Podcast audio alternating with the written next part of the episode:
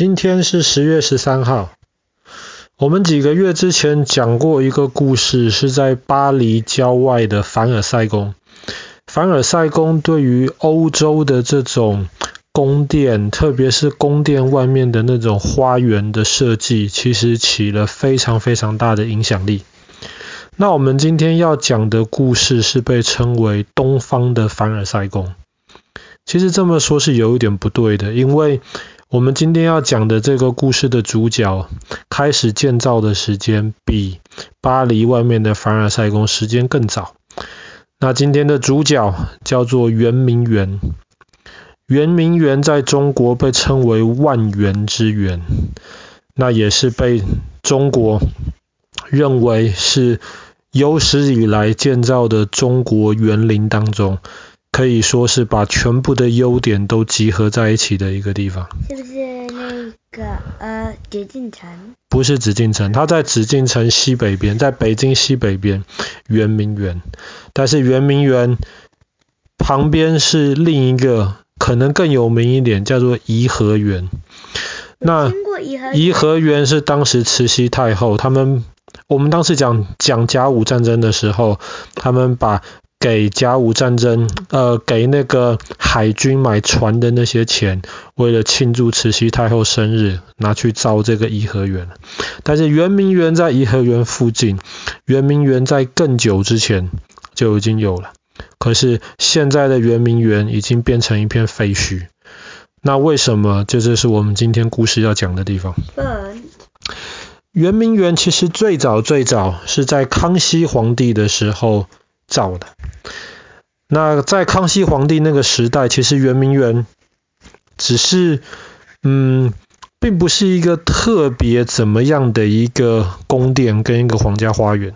其实说圆明园，那好像是一个园子，其实不是。其实圆明园是三个园子，只是这三个连在一起，然后大家通常就把这三个一起叫做圆明园。那康熙为什么想盖圆明园呢？那其实一方面是因为北京西北边的地方，其实水比较多，比较湿，那个地是比较比较下沉的。第二方面是康熙皇帝后来跟他的孙子乾隆皇帝，他们都到过江南去旅游。那江南就是一个水很多、很漂亮的一个地方。他们在江南看到很多漂亮的花园。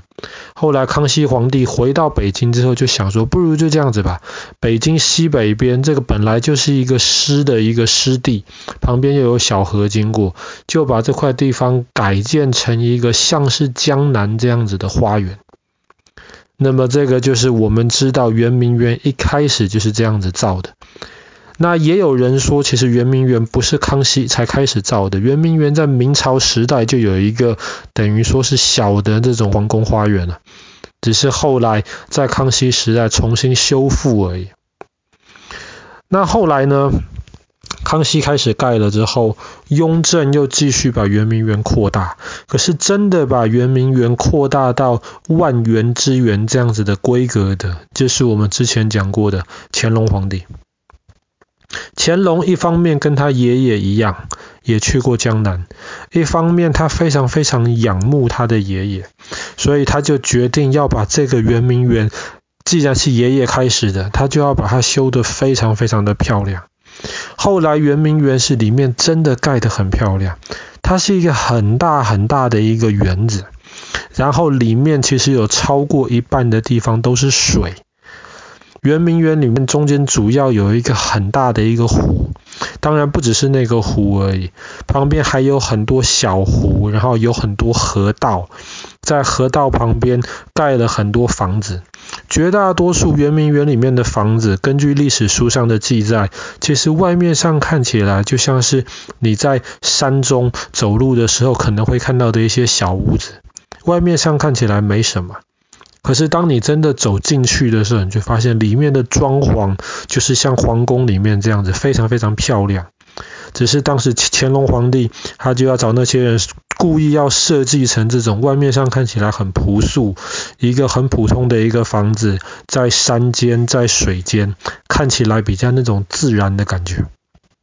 对。光是这样子，其实还不足以说明圆明园有多么特别。它最特别的地方，我们之前讲乾隆皇帝的时候，我们讲过，当时英国不是有派使者去拜访乾隆皇帝，对，然后有带那个蒸汽机的模型嘛？在那个时候，其实乾隆皇帝就开始跟西方的世界有交流了。那么那个时候，乾隆也开始学，他就开始规划，在圆明园一部分的地方，他就建了一群西洋楼。西洋楼就是学这种西方盖房子、西方盖宫殿的方法。你知道中国传统，比方说像紫禁城。或者是像颐和园，大多数其实都是木头的结构。但是西方，你看这种大教堂、这种皇宫，基本上都是大理石。所以这一块西洋楼的这个地方呢，就是用大理石去盖。然后西洋楼里面还放了很多后来各个不同的国家的那些皇帝或者是国家的领导人送给清朝皇帝的那些礼品。听说。听说哦，那我爸爸就不知道，可能当时有吧。那听说在西洋楼里面，光是那一种西方的那种大钟啊，立钟就有四百多个。所以圆明园当时来拜见乾隆皇帝的这个英国使者回去之后，他也去跟这些西方人说：“哇，圆明园真的盖得很漂亮。”没有看过盖得这么漂亮的东西，所以后来你知道，在英国伦敦有一个 Kew Garden，现在是皇家植物园，但是呃 Kew Garden 在伦敦的西南边。后来在 Kew Garden 再重新翻修的时候，其实里面的一些布景、里面的设计就有掺杂了那个当时圆明园的那种设计的方式，其实跟凡尔赛宫那一套非常规矩、非常对称的设计方式就稍微不太一样。那圆明园这么漂亮、这么大，后来为什么变成废墟了？其实就扯到我们之前也讲过，后来中国跟英国发生了一件鸦片战争，在一八六零年的时候，第二次鸦片战争，第一次鸦片战争那个时候，英国、法国过来想要打广州，可是发现打不下来，因为当时那个那个林则徐就是烧鸦片的那个人，防守的非常非常好。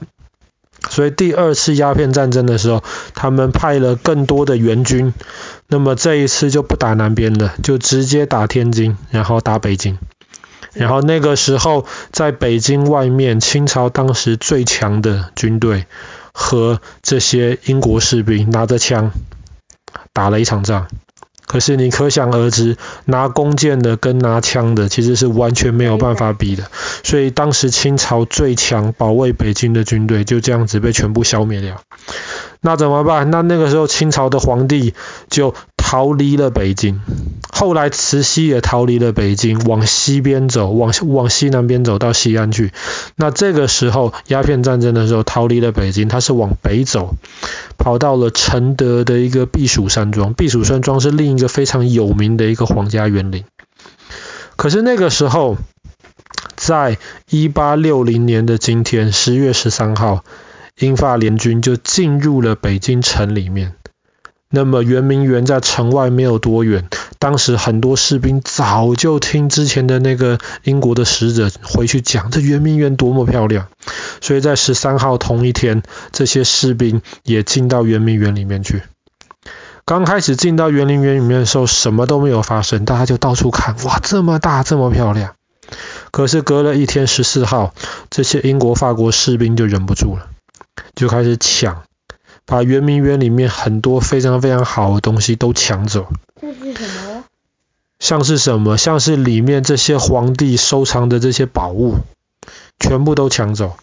然后现在还非常有名的是，当时在圆明园那些西洋楼里面最大的一栋楼，外面有十二个喷泉，每个喷泉的形状是照中国的十二生肖啊，鼠牛虎兔龙蛇马羊猴鸡狗猪，十二个生肖他们的头的形状做了十二个喷泉。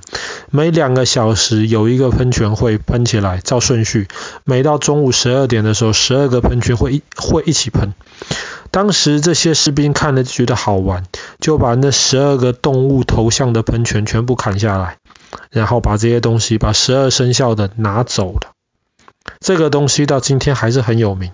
为什么？因为今天一直时不时会有人把这十二生肖的其中一个拿出来卖，每一次卖的时候都会引起轩然大波。